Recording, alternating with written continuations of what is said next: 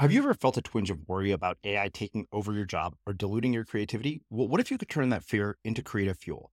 We've just published an amazing new ebook called The Four Keys to Success in an AI World. And this is more than just a guide, it's a deep exploration into the human skills that AI can't touch, the skills that are essential for standing out and thriving, no matter how much technology evolves. We're talking about real differentiators here like creativity, emotional intelligence, critical thinking, and much more. Inside, you'll find actionable insights and strategies to develop these skills, whether you're a creative person, a business person, or just simply someone who loves personal development. This isn't a story about tech taking over, it's a story of human creativity thriving alongside AI. Picture this AI as your creative co pilot, not just as a tool, but a collaborator that enhances your unique human skills. The Four Keys ebook will show you exactly how to do that and view AI in a new way that empowers you instead of overshadows you. Transform your creative potential today. Head over to unmistakablecreative.com slash four keys. Use the number four, K E Y S. That's unmistakablecreative.com slash four keys and download your free copy. In this episode of The Unmistakable Creative, I speak with an ex monk named Dandapani, who realized at the age of four that he wanted to be a monk because he saw it as the most efficient path to enlightenment. But it wasn't until completing an electrical engineering degree and meeting the right teacher that he joined a monastery where eventually, after 10 years, he decided not to renew his vows. Listen in on this revealing chat about finding our deeper spiritual path. I'm Srini Rao, and this is the Unmistakable Creative Podcast, where you get a window into the stories and insights of the most innovative and creative minds who've started movements, built thriving businesses, written best selling books, and created insanely interesting art. For more, check out our 500 episode archive at unmistakablecreative.com.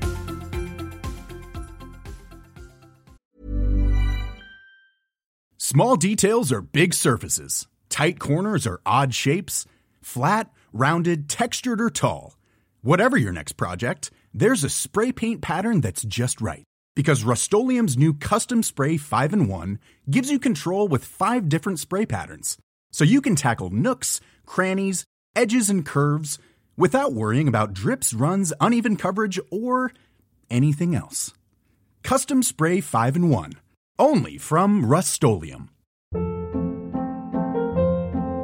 Hold up. What was that? Boring. No flavor. That was as bad as those leftovers you ate all week. Keke Palmer here, and it's time to say hello to something fresh and guilt-free. Hello Fresh. Jazz up dinner with pecan-crusted chicken or garlic butter shrimp scampi. Now that's music to my mouth. Hello Fresh. Let's get this dinner party started. Discover all the delicious possibilities at hellofresh.com. Hey, I'm Ryan Reynolds. Recently, I asked Mint Mobile's legal team if big wireless companies are allowed to raise prices due to inflation. They said yes. And then when I asked if raising prices technically violates those onerous two year contracts, they said, What the f are you talking about, you insane Hollywood ass? So to recap, we're cutting the price of Mint Unlimited from $30 a month to just $15 a month. Give it a try at mintmobile.com slash switch. $45 up front for three months plus taxes and fees. Promo rate for new customers for limited time. Unlimited more than 40 gigabytes per month. Slows. Full terms at mintmobile.com.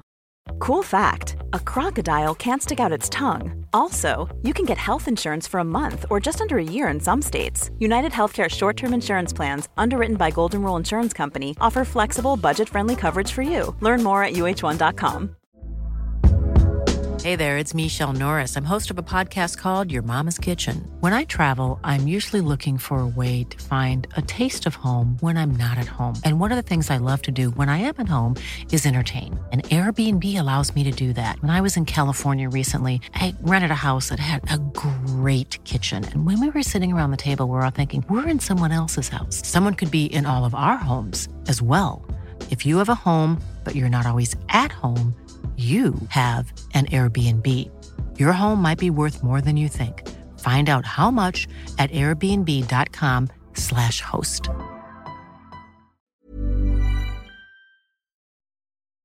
As creators, we're always on the move. Whether it's a live podcast event, a pop up shop, or a workshop, we're constantly interacting with community, and that's where Tap to Pay on iPhone and Stripe comes in.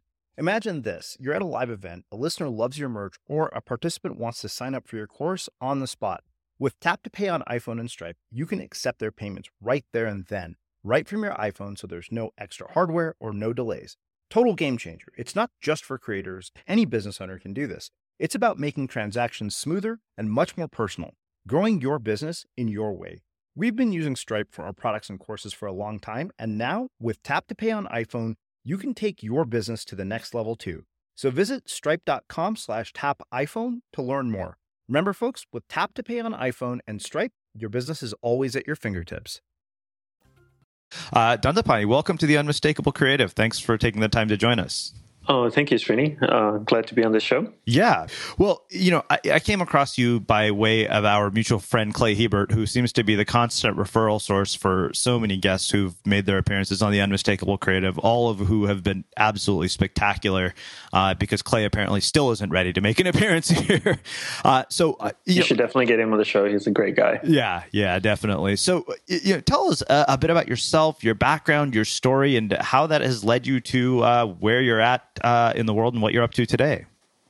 Uh, yeah, sure. I'm Sri Lankan by ancestry, and uh, I was born in Malaysia, grew up in Australia, and um, wanted to be a monk since I was about four years old. And um, when I finished high school in Australia, I went into university, did engineering, and graduated from engineering school. And while I was in engineering school, I actually met my guru and um, decided I'd be a monk in his monastic order. So when I graduated from engineering school, I left Australia and moved to Hawaii, where his monastery was, and um, lived as a monk there for about 10 years. And then five years ago, my vows expired, and instead of moving back to Australia, I moved to to the mainland U.S. and um, and spent a few months traveling around for a little while, and then finally ended up in New York City and made it my home. Wow. Okay, so so yeah, that's what's brought me here. well, not your not your typical uh, just story by any stretch of the imagination. So I, I want to go back to what you said about knowing since you were four years old that you wanted to be a monk. Uh, I think that that's that's a very unusual thing for somebody of that age to have that kind of clarity about something so deep at least you know kind of when we see some somebody like a monk at least we have all these perceptions. Mm-hmm. And i'd love for you to talk about one sort of you know that awareness at, at such a young age. And then of course uh, you know this is a question that i've asked a lot of people. I think there's something about our childhood that you know, we have sort of almost this wild eyed dreams where we have no perceptions of things that are not possible. And so we're free to imagine. And I feel like we lose touch with that as we get older. And I'm wondering uh, how you get back in touch with that. Well, to answer your first question about, uh, you know, why I wanted to be a monk when I was four, I actually uh, a monk came to my home when I was four years old. I was living in a home in Malaysia, and I remember very clearly. Uh, he came out of the blue, and uh, he appeared at our front door, and my mom invited him in the traditional way, and you know, gave him some food and water and some money and things like that. And as soon as I saw him, I said, "That's me." Uh, I actually did not know he was a monk. You know, at four years old, uh, did not know what a monk was or what a monk did, but uh, that experience really ingrained itself in, uh, in my mind very strongly and uh, and just wouldn't go away and i realized very clearly you know that was who i was to become or what my life was all about and so i kept pursuing that and learning about that and that eventually led me to a deeper pursuit of my spiritual path. And the goal really is not about becoming a monk. The goal behind it is about spiritual growth and enlightenment. So being a monk was the quickest, most efficient way to get to that. Mm-hmm. Does that make sense? Yeah, yeah, definitely. Yeah. And in terms of the other question of uh, losing in touch of our dreams and goals, I think for a lot of people, I find they struggle is because they don't really know what they want in life. And for me, one of the big things that when I work with people is helping figuring out, helping people figure out what their purpose in life is. Mm-hmm. And once you know what your purpose in life is, you can really devote your all your energy towards achieving that one thing. So it was very clear to me early on in my life what my purpose in life is and what I wanted to pursue. Then from then, everything I did was supporting that one purpose as opposed to being distracted all over the place. And I think people have those have ideas and concepts of what they want to do as a child, but never really lock it down. You know, don't really have the assistance or help guidance from their parents to to lock down exactly what it is they want to do in their lives. Mm-hmm. and then just get distracted and be all over the place. Mm-hmm. So, you know, you brought up this idea of, of a deeper purpose in life. And I, you know, it's funny because I think that when we bring people to this show, it seems that they seem to have a very clear sense of what that is for them and, and where, where it lies within their story. And I mean, I'm curious. You know, you said you know you work with people, you help them find it. I mean, how do we discover it? Is it is it a journey? I mean, is there a set endpoint where you say, okay, this is it, or is it a continual pursuit throughout our, throughout our lives? I I think it's a little bit of both. Uh, I think there needs to be a systematic approach to it. Mm-hmm. You know, a lot of people take a very carefree approach. It's, it's a journey, and I'm trying to figure out as I go, and it's not really a great answer to give for me in my mind, yeah, because that doesn't really take you anywhere. I think, like anything else, if you want to do something, you got to sit down and commit to it and figure out a plan and a system and how to get from A to B. Mm-hmm. And if you don't have a procedure, then you're not really going to get there. And you started, you said you started this show four years ago, but you had to work out a plan. You can just say, look, you know what, I'm going to have some people come on my show and let's have a conversation for an hour. Mm-hmm right? I mean, you you had a plan of how am I going to find people, where am I going to find them, what are we going to talk about, what's the style of the show. So the same way in figuring out the purpose of your life, there needs to be a procedure, there needs to be a systematic approach. And so when I work with people, uh, usually when I, when I work with people on this topic, I work in small groups and we really look at the important aspects of people's life. I help them figure out what are the most important things, important people in in their lives. And then from there, we kind of narrow down to what and who makes up their life. Mm-hmm. And and then figure and go through a, a, process of then figuring out their purpose. Mm-hmm. So can you can you expand on, on what that process looks like? Uh, I mean, or is it just vary from person to person?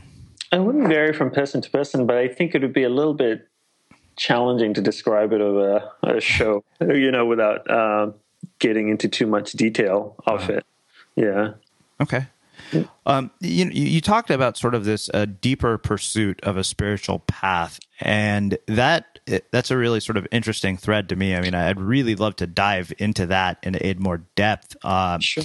and, and talk about kind of you know how you saw that unfolding throughout your life and maybe where we can start to see it uh, in our lives because like you said i mean i think that uh, you know we it's all you know the, the idea of spirituality gets perpetuated almost as sort of new age psychobabble uh, right. and it's like you know you talked about systematic stuff but i am very curious you know in your own experience uh, throughout your life you know seeing the threads for this deeper pursuit and of course you know not everybody i think at least to me in my mind you know, searching my search for a deeper pursuit of a spiritual path wouldn't lead me to a monastery or to becoming a monk. So I'm very curious, you know, like one, how you saw those threads throughout your life, and of course, you know, what what does that mean for those of us who are listening? I would say, you know, yes, uh, I, I, totally agree with you when you say that spirituality nowadays comes across like a lot of new age babble. But I think for people, the first thing to do is really put aside everything you've grown up with, all the religious beliefs and training and teachings that you've had from your parents or your your religion put all of those aside and truly ask yourself what is it that you believe and resonate with? And and then you'll start to figure out what's really really important to you. And i work with a lot of people on topics of spirituality and different things. And one of the big things I find that the biggest hindrance in people's life and their spiritual growth is the teachings and the dogma that they've been uh, ingrained with as they grew up from their different religions. So I grew up a Hindu, for example, and a lot of things that I was taught about Hinduism didn't really resonate with me growing up. It contradicted what I genuinely believe inside. So I researched further and further into it and then finally found a path that really made sense to me, which ended up being a Hindu path, but was going back to more the original teachings of uh, Hinduism, where it wasn't something that was man made or created by man many, many years later. I think so much of spirituality is polluted by by people, you know, mm. for the pursuit of money and power and all kinds of things. So I so I think quite often it's very hard for people to figure out what this spiritual path is uh, when they have so much indoctrination of religious beliefs inside of them, and a lot of those beliefs were just made up by people in religious power over centuries and centuries. Mm-hmm. So, the, this idea of teaching dogma and indoctrination, I think this extends beyond you know our religious beliefs. I think it, it actually extends into the internal narratives that dictate our lives, uh, you know, and the stories that we tell ourselves. And I'm really, you know, curious. How do we separate ourselves from those stories and those beliefs, and and you know, start to change them in a way that serves us? Well, I would say the first step to do something like that is to really take some time out of each day and spend a little time with you with yourself. You know, most people don't spend any time with themselves at all. And I always tell people if you really want to know what you want in life, if you want to figure out your purpose in life, you have to spend time with yourself.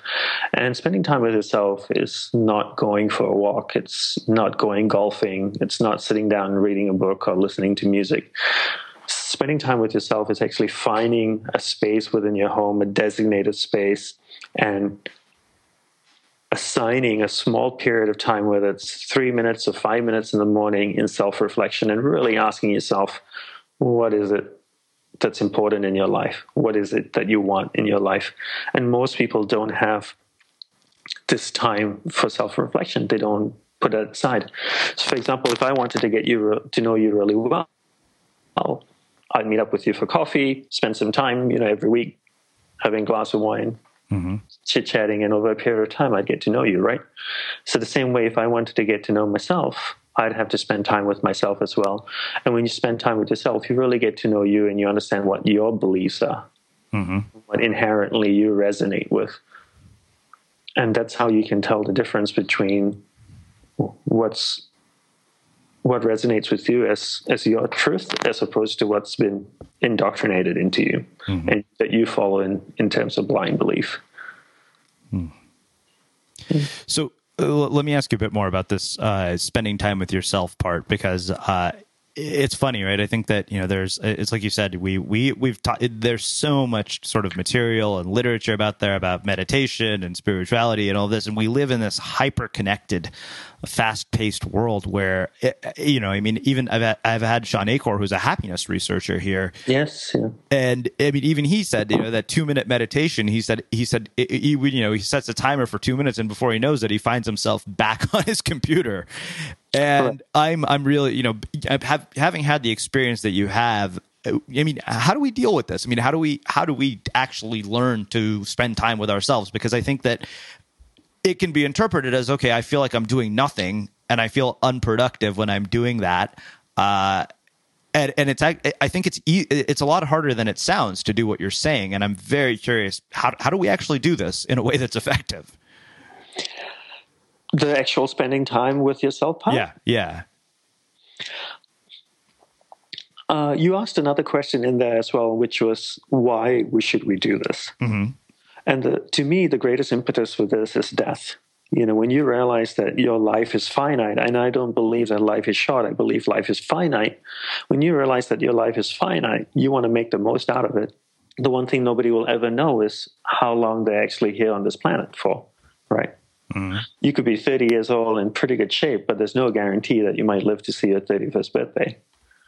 So once you realize that your time on earth is finite, you realize that if you do want to live a great life, you need to figure out what it is you want in your life. Mm-hmm. And that's the only way to live a really full, joyous life by doing the things that you love and by spending the time with people that you love. And in the way to figure that out is to actually spend time with yourself each day so that you can find out what it is that you truly want and what your capabilities are as well. Mm-hmm. So the way I normally recommend for people to do that is I tell people to designate a space in their home large enough for them to sit either cross-legged on the floor on a chair in their home somewhere the same way that you have a bathroom in your house to for to use for bathroom purposes, a kitchen in your house to cook and eat, living room to hang out. So there should be a space in your home where you designate for self-reflection. And then set a time every morning. And I suggest for people to get into the routine to do this Monday to Friday. Mm-hmm. and spend one minute every day from Monday to Friday. Just one minute a month. And then after doing it consistently for a month, the second month, add another minute. See, a lot of people come up to me and say, Hey, Dandapani, I want to learn how to meditate. You know, I want to sit down 20 minutes a day. And I go like, do you even sit down at all? And they go, no. It's like, there's no way you're going to do 20 minutes. you're going to be able to do 20 minutes for three days. And then after that, you're going to fizzle out. Uh-huh. So start with one minute because everybody can do one minute. And what you're doing is you're training your mind and your body to sit still. Mm-hmm before the, this process of self-reflection can even take place, you actually need to train the physical body and the mind to sit still. So you sit down for a minute, and then you get up and you go. And the next day you do the same thing again, and you build up slowly from there. I have an entrepreneur friend of mine, or well, actually a client that I coach in in Germany, and he's been doing that. And he he said to me even right at the start, I can sit for 15 minutes. And I go like, no, I just want you to sit for one minute. And every month add another minute. And now he's been doing it for about 17, 18 months, and he's up to 17, 18 minutes now a day. Mm-hmm. But it's the consistently building up over a period of time is what mm-hmm.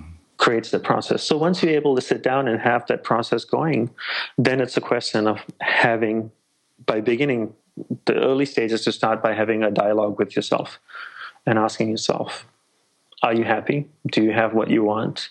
What is it that you truly want in your life? Mm-hmm. And and the process begins from there. And then obviously, you know, we can get into more detail of how how to go about it in a very systematic way. But but those would be the initial steps. Okay, well, I, would love to dig into more detail. I mean, I do have some more questions, but if, if we do have more detail to go about it in a systematic way, I'm sure people want to hear about that. So let, us do that if if, it, if it's something we can actually fit into you know our conversation. Yeah, so I would say, okay, uh, to for your listeners, uh, what I would suggest is uh, create a practice. First, designate a place in your home, uh-huh. and in this place, you don't listen to podcasts, not even to Srini's show, uh, you know, any music, nothing at all, nothing at all. It's just you and you alone. Okay, uh-huh. because as soon as you're doing something else, you're doing something else. You're not spending time with you. So you're sitting down on the floor, cross-legged and this is your place for self reflection. Monday to Friday, spend one minute each day. Do this for one month. The second month, add another minute. I would say in the first 30 seconds of sitting down, breathe deeply. Just breathe diaphragmatically for about 30 seconds. Uh, when you start to regulate your breath and control your breathing, you start to control the processes of your mind and slow it down. And in, in a simplified way, I could say you start to take control over your mind by controlling your breath. And then the second 30 seconds, what you should do is ask yourself, uh, have a conversation with yourself. And I always tell people the way to go about it is if you met somebody at a party that you really liked and you wanted to get to know them better, what would you do? You set an appointment, a date, and a place to meet them again, right? Mm-hmm. And then when you meet them again, what happens at that conversation, at that meeting? You have a conversation, right? In the same way you would have a conversation with that person by asking them about themselves, where are they from, how are they feeling, what are their dreams, what do they want in life. Have that same conversation with them, with yourself. Truly get to know you. And once you start having that dialogue with you, you'll start to see all the good things about yourself and all the not so good things about yourself. Mm-hmm. And what I would recommend people to do is start making a list of those things, actually physically write them down on a piece of paper. And once you start writing them down on a piece of paper, you get it becomes very clear to you what are the areas in your life you need to work on and what are the areas of your life you need to pursue. And from the things that you want to pursue, you can then harness them or combine them to to simplify them to the most important things in life. Mm-hmm. I think the, the most important thing people can realize that is is life is finite. There's only a limited amount of time that you're here on this planet, and you can't do everything. So what you need to do is figure out what are the most important things that you want to do in life. And the other thing that's also important to realize is that there's only a finite amount of energy that you have each day. And that finite amount of energy then needs to invest, be invested into people and things that truly matter to you. So that time of self-reflection is really for you to start beginning the process of figuring out who and what is important in your life. And then you take that finite amount of energy that you have each day and invest it into those people and those things. And when you pour energy into something, those things grow. Mm-hmm. Okay, awesome. Uh, so one other question uh, around this, and then then I want to shift gears a little bit. I mean, so you've worked with people and, and they've done this process. I mean, what what have they seen as the byproducts in their lives? Uh, because I think that's going to be one of the questions that immediately comes up. I mean, have you seen sort of positive changes, and, and what have they been for people? I yes, I definitely have seen positive changes uh, in people's life. Um, the changes usually result in comp- uh, pretty de- pretty drastic changes, I should say, Srini. You know, people have gone all the way to. Here's one example. You know, I worked with an entrepreneur um, in Australia, New Zealand area, and he he has two daughters, and you know, he has about three businesses that he he really focused on and you know that he owns and he works with to grow. And he's he's really driven to grow his businesses. And with this, this whole process that life is finite and trying to figure out what and who is important in your life and all those things. And by time we finish going through that whole coaching process he's spending so much more time now with his children with his daughters because he just realizes that they may not be around forever mm. or he may not be around forever. And we always take the people we love for granted. You know, we always take those things and those people that are important to us and we shove them at the bottom when we when we when we think that life is infinite that we have infinite amount of time on this planet our priorities completely shift you know i, I work primarily most of the people that I work with are entrepreneurs. So these people own companies. And I always say to them, if you went to your company today and you told all your employees that all the projects we're working on today have no deadlines, you can finish them whenever you want, what would get done? All of them will always answer nothing. Nothing would get done. So the same way when you realize that you have infinite amount of time on on this planet, your priorities shift. You take everything and everyone that's important and you put them at the bottom, and those things and people that are not important, you put them on top. So, what are the changes I've seen in people is that they've reevaluated their priorities in life mm-hmm. and have created a very clear, systematic process of how to live their life day to day. And that's the the goal is really to create a sustainable lifestyle, you know, and a lifestyle that supports who and what's important to you. So, we know a lot of you have been listening to us for years, and it means the world to us. What we do here at The Unmistakable Creative wouldn't be possible without the support of our listeners. If the podcast has been valuable to you, one of the best ways you can support us is to subscribe to Unmistakable Creative Prime, which gives you access to transcripts, all of our courses, monthly coaching calls, live chats with our guests, and an incredible community of creatives. And it costs less than you spend on a cup of coffee every month. For the school teachers and people in our education system, Prime is completely free to help you with this transition to teaching online. We've packed it with a ton of value and actionable content, and we hope you'll check it out. Just go to unmistakablecreative.com slash prime to learn more. Again, that's unmistakablecreative.com slash prime.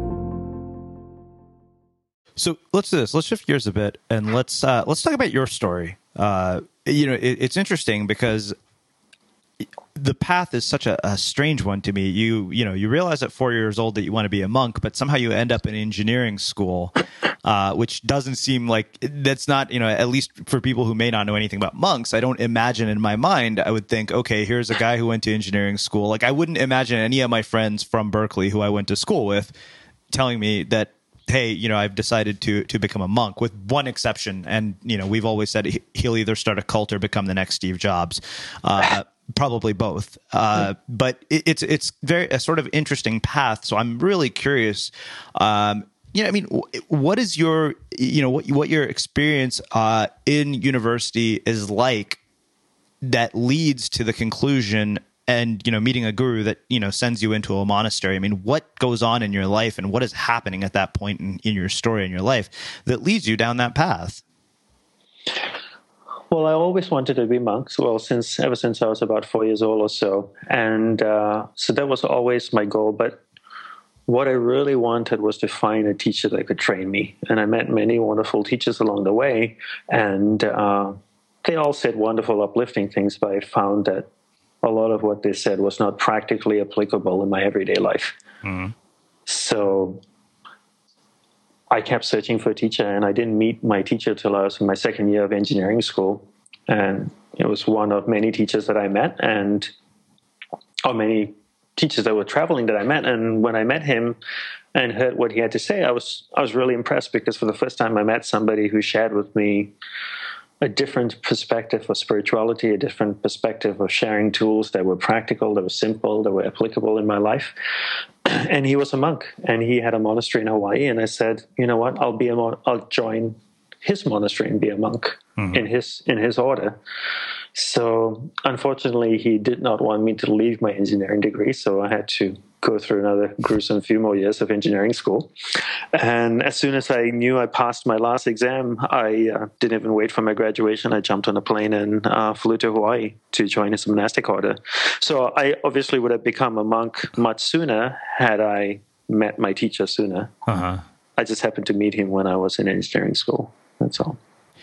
So, so let me ask you this. I mean, you know, you, you, talked about knowing this since you were four, four years old. I mean, what was the rest of your childhood like? What kinds of childhood influences did you have that kept sort of keeping you on this path? I mean, were there things throughout your childhood that just kept revealing themselves to you that said, you know, this is what I'm meant to do, even beyond sort of knowing at that age of four? Not really. My mom was very spiritual, so that was very helpful. Mm-hmm you know, to have that constant influence in my life. But besides her, I don't think anybody else. It was just really me realizing that, you know, I remember when I was six, seven years old, it became very clear to me that so many things in life, almost everything in life is not permanent. You know, I, I would have this very strong experience of non permanence. So, for example, my cousin would have a birthday party and we'd all get the car my mom and dad would drive us to the house for the birthday party. As we were going there, I was very excited. We went to the party, we played, we had a great time with my cousins and family. And then we, it would end, and I would get in the car, and we'd all drive back. And I'd always be looking out the window thinking to myself, that's it, that's life. Everything's created, exists for a while, and then goes away. Mm-hmm. Where's the permanence? You know, where's the constant in life? You know, and I was six, seven years old, and I go, you know, excuse my French, this is BS. Mm-hmm. You know, this is just an absolute waste of time. Where's the constant? There needs to be something more permanent than than just these experiences. And then I found school an absolute waste of time because I learned nothing there that I felt that was useful to my own personal growth. I was acquiring knowledge that I felt didn't really help me as an individual person. So I spent a lot of time more in self-reflection, meditation, meditation, uh, learning about spirituality in any way that I could. But obviously, there was no systematic process to it. You know, so I, I did the best that I could till I finally met my teacher. But the one thing that was very clear in my mind was that I was not going to give this up mm-hmm. for for anything or anyone and I was, not, and the other thing was that was very clear too. That was not going to compromise on my beliefs and what I wanted to pursue. So you know, I I would only become a monk if I met a teacher that was really serious and clear about his teachings and had a systematic process in training somebody. And very few people actually had that. So I just didn't want to go join a monastery for the sake of being a monk. And people, you, you said very on early on in the show, you know, Srini, you said people look at monks and, and have all these perceptions. Doesn't mean that somebody shaves his head and has beads and robes that he's spiritual or holy. You know, I know a lot of unholy monks, having been in the monk business for so long. you know. Okay, let's let's talk about that. Let's let's actually talk about that. I, I love how you call it the monk business. That's really funny because I've never thought about it that way. But yeah, I mean that, that's absolutely uh, my perception uh, is exactly what you thought. What you just and said. It's everybody's perception. You yeah. know, I dressed in a in a even now. I'm no longer a Hindu monk, I'm more a Hindu priest. And it's very hard to tell the difference between a monk and a priest. A Hindu monk and a priest, by the way, they dress because they dress pretty similarly. So I, I see how people look at me nowadays, and they look at me when I'm dressed up in my full outfit, so to speak, uh, and they look at me that I'm holier than thou. You know, that I can levitate and walk through walls, and I must have attained enlightenment. Mm-hmm just because of what I'm wearing, and, and that's not the case. I'm I'm still me, you know. So a lot of people have perceptions on how monks and spiritual uh, people are because of the way they walk and talk and dress. But I think it's the actions and how they live their lives is what really tells, you know, a good monk from a not so good monk. So, so you, you said that you know you've met some unholy monks. I, I have to ask you, just out of you know morbid curiosity. I mean, what kinds of unholy things have you witnessed uh, in what you you know affectionately refer to as the monk business? And then then I actually want to talk about your time in the monastery. I, I don't even know if you want this on your show. I actually do. uh, everything and anything you can possibly imagine. Wow. How's that? so we're talking anything that basically would be considered hedonism. Uh, define hedonism for me. Would I find a, a monk in a Las Vegas casino gambling or in a Las Vegas strip club? You probably would. I I don't know for sure, but that would be the tip of the iceberg. That's nothing to me. Consider that's just very, wow. very, very light on the scale of horrible things. Wow, that is really, uh, yeah. I mean, you're right. That that absolutely is not at all how I would perceive, you know, an, a monk. Uh, do, do you find that people change as a byproduct of becoming a monk? Like, do that does that aspect change, or do you find people well down, you know, down the path of of you know this spiritual path, still having these kinds of behaviors and and being unholy? I would say both, Srini. You know, some people get on the path with clear intentions of you know living a deeply spiritual life. Their intentions were great and good, but as they proceed down the spiritual path and the spiritual ego grows. You know, a lot of people turn to them for help and all kinds of things and and they get distracted, so to speak. I always believe very strongly that the religious business or the spiritual business is the most powerful business you can be in, you know. The amount of people that you can influence will reach into the millions, into the billions of people uh, much more than politics or anything else. So people get distracted in all paths, all different stages of the path. And some people willingly go into that with that intention, knowing that with that power behind them, or the power of God, that they can influence many people for their own negative purposes. Mm-hmm. And and it's it's interesting, you know, people in the finance world will know the the good finance people and the not so good finance people, right? And once you're in the business, you just kind of know who your I wouldn't say competitors, but the other people in the business. So I just happened to be in the monk world and I just met a lot of monks and other religious people and spiritual people and you see the ones that are very true to what they believe and are very noble and have integrity, and others that don't. Mm-hmm. And it's not hard to see once once you're in it for such a long time. Wow. But this exists everywhere, right? Sure. I mean, yeah. Not only limited to the monk world. You yeah. Know, it's, it's in business, it's in families, it's in everything. Yeah, no doubt.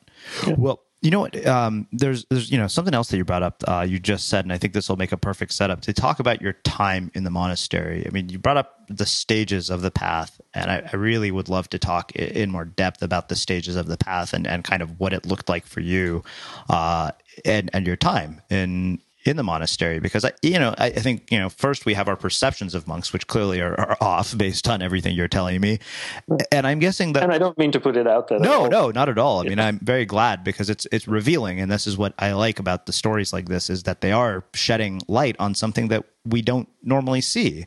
Uh, and I'm I'm curious. I mean, is the time in a monastery? I mean, what are the? We must have misperceptions about that too. So I'm very curious about you know your time there and you know what you refer to as the stages of the path. Yes, and just to quickly go back on what we were talking about, just to wrap up that topic, I would just say also, just for your listeners, the way to really, you know, when, identify a monk is just to to really look at a person's actions and how they live their lives. You know, more than what they say or, or what they put out there. It's really in how they live their lives and who they surround themselves with. Mm-hmm. And I think that's a real key indicator of what a person is like you know, I remember asking my guru one day. Uh, I we were traveling somewhere. We went to a big event, and there was a very famous guru that was also at that event who I had known since I was a childhood. I've known of, I've never met him, but read many great things about him. But when we were at that event, something just didn't feel right about about him. And I was a little bit strange with how I was reacting. So that night I asked my guru, I said, I asked my guru a very simple question. I asked him, how do you tell the difference between a good guru and a not so good guru? I don't want to say bad guru, you know, not so good guru. And he said, uh, he gave a really wise answer. He said, by looking at the people that surround him, the immediate people that surround him, if the people that, that immediately surround him are people that you want to be with, you want to spend time with, they're uplifting to you, then the teacher must be that way too. But if the people that surround him immediately are not people you want to spend time with, people that you feel very uncomfortable with, then something is not right. Mm-hmm. And I thought that was a really wise, wise answer. And I've always used that as a as a measuring stick.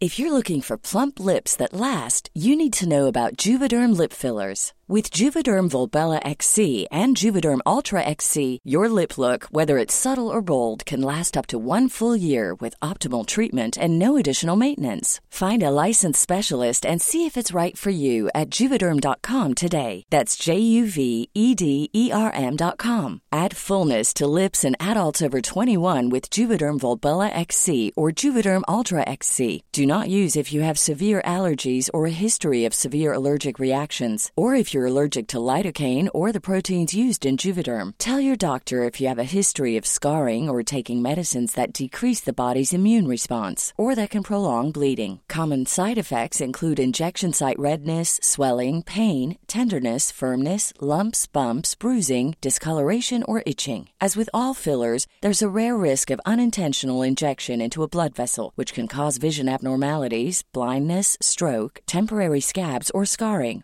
For full important safety information, visit juvederm.com. You should celebrate yourself every day, but some days you should celebrate with jewelry. Whether you want to commemorate an unforgettable moment or just bring some added sparkle to your collection, Blue Nile can offer you expert guidance and a wide assortment of jewelry of the highest quality at the best price. Go to Bluenile.com today and experience the ease and convenience of shopping Blue Nile, the original online jeweler since 1999. That's Bluenile.com. Bluenile.com. Life is full of awesome what ifs and some not so much, like unexpected medical costs. That's why United Healthcare provides Health Protector Guard fixed indemnity insurance plans to supplement your primary plan and help manage out of pocket costs. Learn more at Uh1.com. There's never been a faster or easier way to start your weight loss journey than with PlushCare.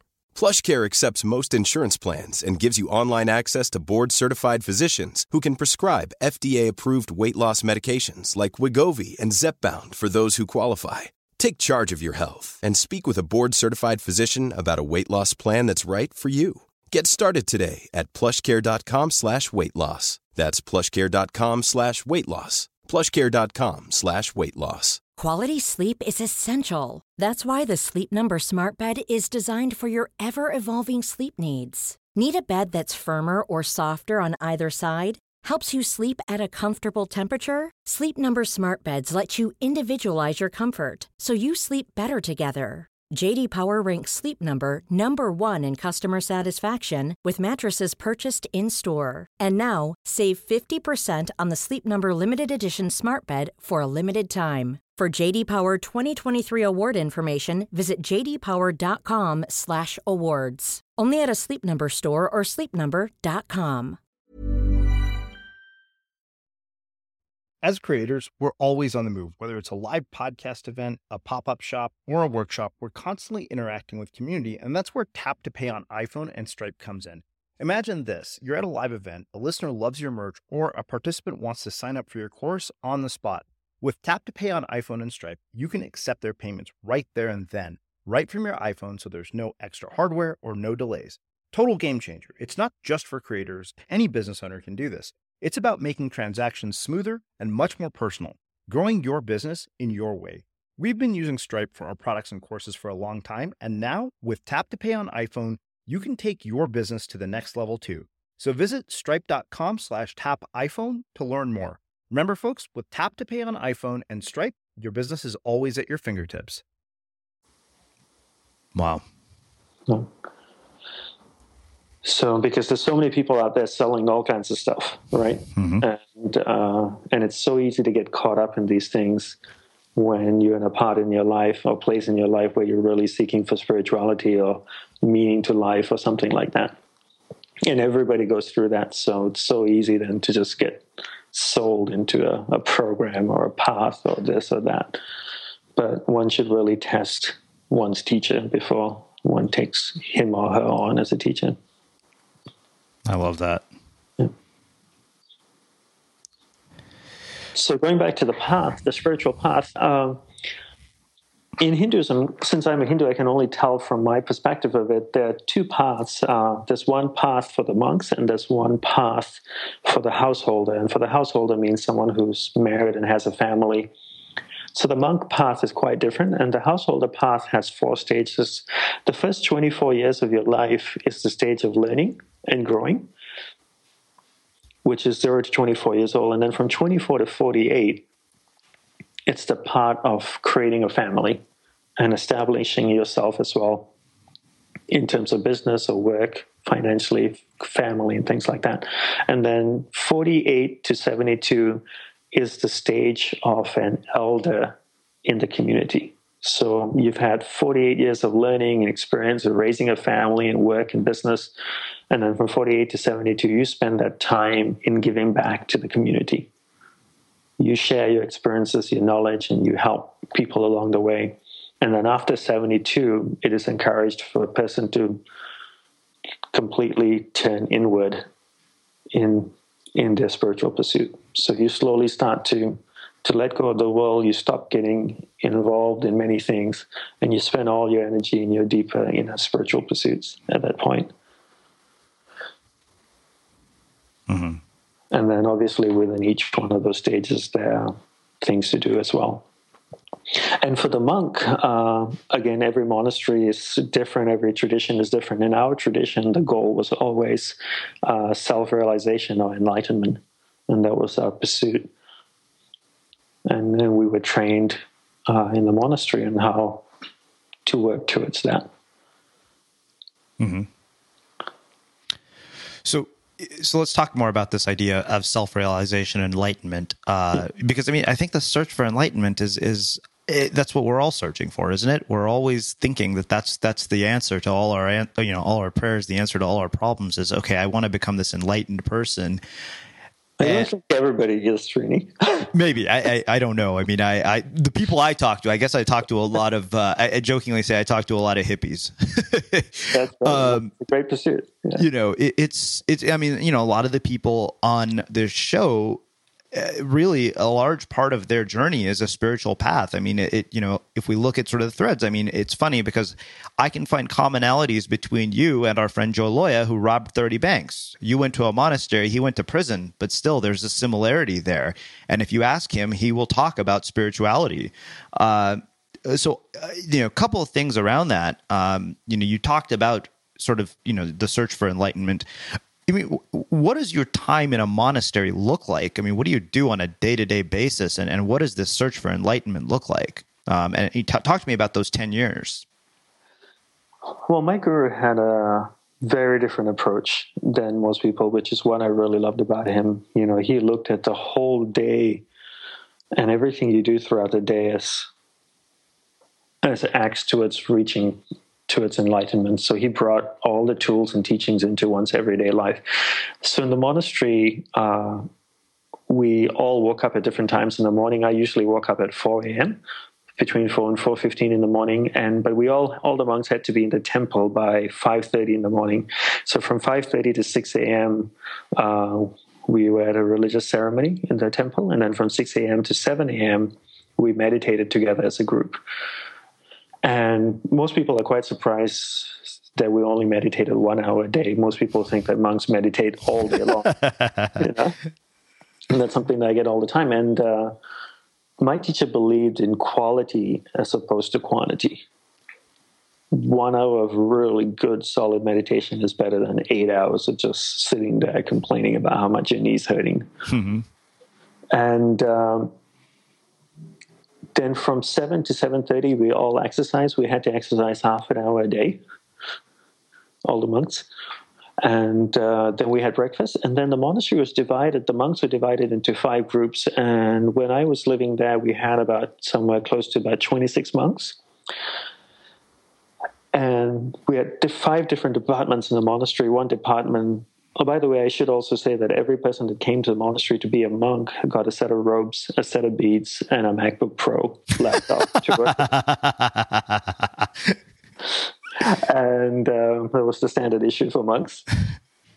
And we were all actually trained how to use a Mac, and we were pretty savvy on it. Uh-huh. And so at eight o'clock, we would all go into our different departments. Uh, one group of monks looked after the publishing, so they did desktop publishing. They worked on InDesign and Photoshop and Illustrator, and we produced a quarterly magazine called Hinduism Today. And uh, I still believe the monastery has the largest website in the state of Hawaii. So monks, we learned to program in HTML and CSS and JavaScript. And uh, we built websites where we put all the teachings online. Uh, the monastery also blogged. We're probably one of the first bloggers in the world. Started blogging in the early in the mid 1990s, I mm-hmm. believe. Uh, and and then one group of monks took care of the finance. They looked after the endowments, the investments, paying the bills. Another group of monks looked after the cows, the property, the land, the buildings. So everybody went off into the different areas. And uh, while we perform our tasks during the day, we used all our training and tools in everything that we did. So we learned to concentrate when we were sweeping the sidewalks or when we were working on our Macs. We learned how to focus, do one thing at a time. So our whole day was training us, or rather, I should say, preparing us for that one hour of meditation. So that when we actually sat down to meditate, we had 23 hours of training, so to speak. Uh-huh our preparation. And then that one hour was extremely intense. Whereas a lot of people take a different approach to meditation and they say, I'm going to sit down for five minutes and meditate, and then the rest of the day I'm going to be Zen. It doesn't work that way. right. I always ask people, what are you doing the remaining 23 hours and 55 minutes? Uh-huh that to me is more important. When people come up to me, because you know I'm all dressed up like a monk and stuff, so people like to come up and tell me, "Oh, you know, I meditate ten minutes a day." I'll go like, "That's wonderful. What do you do the remaining twenty three hours and fifty minutes?" Because that's what shapes who you are. Yeah. And uh, so for the monastery, uh, a lot of our training was taking the tools that we learn and impl- implementing it into everything that we do throughout the day in preparation for us to meditate. And then during the meditation, we would meditate very deeply and went through a systematic process to go deeper and deeper within ourselves. Wow. So this is I love this. This has actually been probably the most hilarious and funny part of our conversation because it. I mean, I, I love how you know you mentioned you know standard issue or robes, beads, and a MacBook Pro. I, it, because now I'm thinking, wow, I'm like so it runs like a normal business does. It totally does. It totally did. We, you know, monks wanted to buy something like he needed to get another mouse mm-hmm. because mouse died or something. We had to submit a purchase order and. Yeah, no, it really ran like a business. Our, um, our guru was very, probably one of the most amazing entrepreneurs I've ever met in my life. He just happened to be a monk. Wow. Yeah. So let's let's talk about this. Um, I'm curious. You know, I mean, you left after ten years. Uh, one, I'm curious: are there are there people who who don't make it or don't hack it? Like they come there and they're like, okay, you know what, this is just not for me. I'm out of here. Like, what is you know? And, of course, uh, like, what does that end up looking like? And then I want to talk about your decision not to renew your vows, and, and we'll start wrapping things up. Okay. Uh, so the monastery is quite tough. You know, obviously, when you join the monastery, uh, it's so it's very traditional Hindu monastery. So only men under vows could live in there. So you're living, you're celibate the mm-hmm. entire time. That usually kills people. And so most people don't even want to, you know, people come to try out and usually stay six months and then leave. and, and, in the first year, you you're not even a monk. You come as a trainee, right? Mm-hmm. And and most people don't don't make it past that. And I would say anybody staying past one or two years or three years usually will stay a long time. And if they leave after that, they have a very clear reason for leaving. Mm-hmm. Uh, so that's that's the f- answer to the first question. The second one, so our vows last in periods of two years, and every two years we renew them. And uh, so after ten years, I decided not to renew my vows, and um, and I decided to leave. Mm-hmm. So what I mean, what made you feel that okay, I'm at a point now where I don't want to renew my vows? Like, was there something that just you said, okay, there's more, more, more of life to explore, or like, I mean, what makes you decide that that's it, I'm done? Um, really, my teacher died three years after I joined the monastery, mm-hmm. and uh, so I stayed for seven more years. And I, after he died, I felt things changed a little bit, uh, not in a bad way. I felt that the monastery was going in a slightly different direction than where I wanted to go. It initially come in with, and I felt that gap was getting bigger and bigger as time went on. So you know, I stayed for seven more years, and I felt we were just going in slightly different directions, and um, so I decided to leave at that point. Mm-hmm. wasn't quite fully aligned with what I wanted, which was fine. Mm-hmm. Uh, but um, it was just wasn't for me anymore. So on that note, let me let me ask you one other question uh, about the transition. You know, uh, we we had a friend here uh, by the name of Meg Worden who spent two years in a federal prison for selling ecstasy, and one of the things that she talked about was how coming out of prison was actually much harder than going in. Uh, because there's an entire process of reintegration that occurs. And I'm really curious, in your own experience as somebody who spent that much time in a monastery, how what is the the reintegration experience into a normal life looked like for you? Uh, and and what are the challenges that have come with it? I mean, what are the things that you didn't expect? Uh, you know, and, and and what does it look like today when you when you look back at all of this? So I would, I've never been to prison, so I don't know. What, but uh, I would say the difference here, I can only imagine and assume that in a monastery, you get trained with so many different tools and you really get to know yourself. So when you actually come out, you're much more, you're a completely different person, I should say, than when you went in. You're so much more trained to, to work with yourself and to work with life than when you first went in. So you're coming out with an advantage as opposed to a disadvantage. And uh, so for long-serving monks, there's a severance package. And uh, when I when I left the monastery, because when I went in, I literally could not take anything with me. I had to give away all my money, all my belongings, my clothes, everything. So I literally had nothing. So when I left, um, I had my two sets of robes, my beads. Uh, they gave me a MacBook Pro to use, and uh, and a thousand dollars cash, and that's all I had with me. Mm-hmm. And uh, and they normally buy you a ticket. So back home, and my home was in Western Australia in Perth. And instead of flying me home to Australia, I said, you know, just fly me to Los Angeles. It was the closest part of entry from Kauai in Hawaii. So I flew to LA and checked into a backpacker hostel mm-hmm. and roomed with six German pack- backpackers. And the next day I went out and bought pants and a t-shirt got an email address, opened a bank account, and just basic things that everybody has. Mm. And one of my goals was that uh, I did not want to borrow money from anyone, from family or anybody. And I just said, I'm going to take everything that I've learned, put it into practice, and, and create the life that I want to create. So that's where I started. Mm-hmm. I started by going out and buying a pair of pants first. so where and so that has led you now to doing you know it sounds to me i mean really what, what you the work that you do is really you're like a spiritual coach for entrepreneurs is the sense that i'm getting. Yes. Yes i help uh, i primarily work with entrepreneurs and i help them to get to know themselves and understand themselves better. Mm-hmm. i always tell them that they are the greatest tool that they have Wow. And entrepreneurs are always really interested in finding the next great tool, right? The next great software, the next great technique or something. And I always tell them the greatest tool that they have is right there in the mirror. And they just don't know how to use it. I'll give you an example, Srini. You know, I love taking photographs and and I love playing with Photoshop and Adobe Lightroom and stuff. And I remember when Lightroom first came out and I downloaded the software and I put my photos in there and started playing with it. And after three hours, I got absolutely nowhere. So I went on lynda.com, downloaded the tutorial, and watched it for seven hours on how to use Lightroom. And after that, I became so much more efficient of Lightroom because I know actually how to use the software now. And I can do so much more with it. So, the same way I always tell entrepreneurs if you really spent the time to get to know yourself, you, you would be amazed what you would discover your capabilities are that you just don't know or not aware of. Mm-hmm. And that's what I help them discover. I help them to discover them uh, themselves. And the better you know yourself, the more you can do with it. It's like the more you know Photoshop, the more you can do with it, right? Yeah.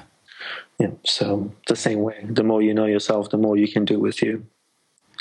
I love that. I think it just uh, makes a really fitting sort of closing to our conversation. So, um, you know, I, I, I want to ask you uh, one final question, uh, which sure. I've closed all our interviews with. Uh, I mean, for, for quite some time now, because our show is called The Unmistakable Creative, and we live in one of the noisiest times uh, in history. And uh, the question for me is what in your mind makes somebody or something or, you know, uh, somebody's story unmistakable?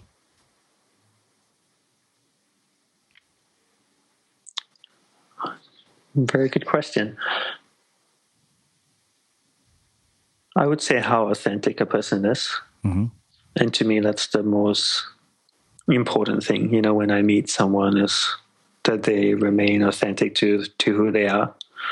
They're not pretending to be something or that they're not. And I, when I hear a story from someone that's authentic and it's really who they are and what they're all about, then to me that makes it extremely special. Hmm. Does that kind of answer your question? Or yeah. Did I not? No, no definitely. Uh, well, Dandapani, I have to say, uh, I am really, really happy Clay referred you to us uh, as a guest because uh, this has been a very, very eye opening and insightful conversation. I mean, I've learned so much talking to you, and I'm thinking, okay, it's nine o'clock. You know what I need to go do now is go spend a minute reflecting. there you go. Uh, you spend a minute reflecting, you got to designate a place in your home. Yeah, you yeah, definitely. I, I mean, this has been such a, an insightful, eye opening look uh, and just entertaining and, and just a lot of fun. I, I really appreciate you taking the time to to come and join us and share your story and your insights with our listeners here at the Unmistakable Creative. Oh, you're most welcome, Ashrini, and thank you. I feel very honored as well to be among so many of your special guests to be on your show. So thank you for thinking of me and inviting me. Awesome. And uh, for those of you guys listening, we'll wrap the show with that. Hey, did you know that every Sunday our community manager, Milena, sends out 10 key takeaways from episodes just like this one? All you have to do to receive it is sign up for our newsletter. Just visit unmistakablecreative.com slash newsletter and you'll get them delivered right to your inbox. Again, that's unmistakablecreative.com slash newsletter. Mom deserves the best, and there's no better place to shop for Mother's Day than Whole Foods Market. They're your destination for unbeatable savings, from premium gifts to show-stopping flowers and irresistible desserts. Start by saving 33% with Prime on all body care and candles. Then get a 15-stem bunch of tulips for just $9.99 each with Prime. Round out Mom's menu with festive rosé, irresistible berry chantilly cake, and more special treats. Come celebrate Mother's Day at Whole Foods Market. Planning for your next trip? Elevate your travel style with Quince. Quince has all the jet setting essentials you'll want for your next getaway, like European linen, premium luggage options, buttery soft Italian leather bags, and so much more. And it's all priced at 50 to 80% less than similar brands. Plus, Quince only works with factories that use safe and ethical manufacturing practices. Pack your bags with high-quality essentials you'll be wearing for vacations to come with Quince. Go to quince.com slash trip for free shipping and 365-day returns. Ever catch yourself eating the same flavorless dinner three days in a row? Dreaming of something better? Well, HelloFresh is your guilt-free dream come true, baby. It's me, Keke Palmer. Let's wake up those taste buds with hot, juicy pecan-crusted chicken or garlic butter shrimp scampi. Mm. Hello Fresh. Stop dreaming of all the delicious possibilities and dig in at HelloFresh.com. Let's get this dinner party started. Mom deserves the best, and there's no better place to shop for Mother's Day than Whole Foods Market. They're your destination for unbeatable savings, from premium gifts to show-stopping flowers and irresistible desserts. Start by saving 33% with Prime on all body care and candles. Then get a 15-stem bunch of tulips for just $9.99 each with Prime. Round out Mom's menu with festive rosé, irresistible berry chantilly cake, and more special treats. Come celebrate Mother's Day at Whole Foods Market. Even when we're on a budget, we still deserve nice things. Quince is a place to scoop up stunning high-end goods for 50 to 80% less than similar brands. They have buttery soft cashmere sweaters starting at $50, luxurious Italian leather bags, and so much more. Plus, Quince only works with factories that use safe, ethical, and responsible manufacturing. Get the high-end goods you'll love without the high price tag with Quince. Go to quince.com slash style for free shipping and 365-day returns. Imagine the softest sheets you've ever felt. Now imagine them getting even softer over time. That's what you'll feel with Bowl and Branch's organic cotton sheets. In a recent customer survey, 96% replied that Bowl and Branch sheets get softer with every wash. Start getting your best night's sleep in these sheets that get softer and softer for years to come. Try their sheets with a 30-night guarantee. Plus, get 15% off your first order at bowlandbranch.com. Code BUTTERY. Exclusions apply. See site for details. Have you ever felt a twinge of worry about AI taking over your job or diluting your creativity? Well, what if you could turn that fear into creative fuel? We've just published an amazing new ebook called The Four Keys to Success in an AI World. And this is more than just a guide, it's a deep exploration into the human skills that AI can't touch, the skills that are essential for standing out and thriving, no matter how much technology evolves. We're talking about real differentiators here like creativity, emotional intelligence, critical thinking, and much more. Inside, you'll find actionable insights and strategies to develop these skills, whether you're a creative person, a business person, or just simply someone who loves personal development. This isn't a story about tech taking over, it's a story of human creativity thriving alongside AI. Picture this AI as your creative co pilot, not just as a tool, but a collaborator that enhances your unique human skills. The Four Keys ebook will show you exactly how to do that and view AI in a new way that empowers you instead of overshadows you. Transform your creative potential today. Head over to unmistakablecreative.com slash four keys. Use the number four, K E Y S. That's unmistakablecreative.com slash four keys and download your free copy.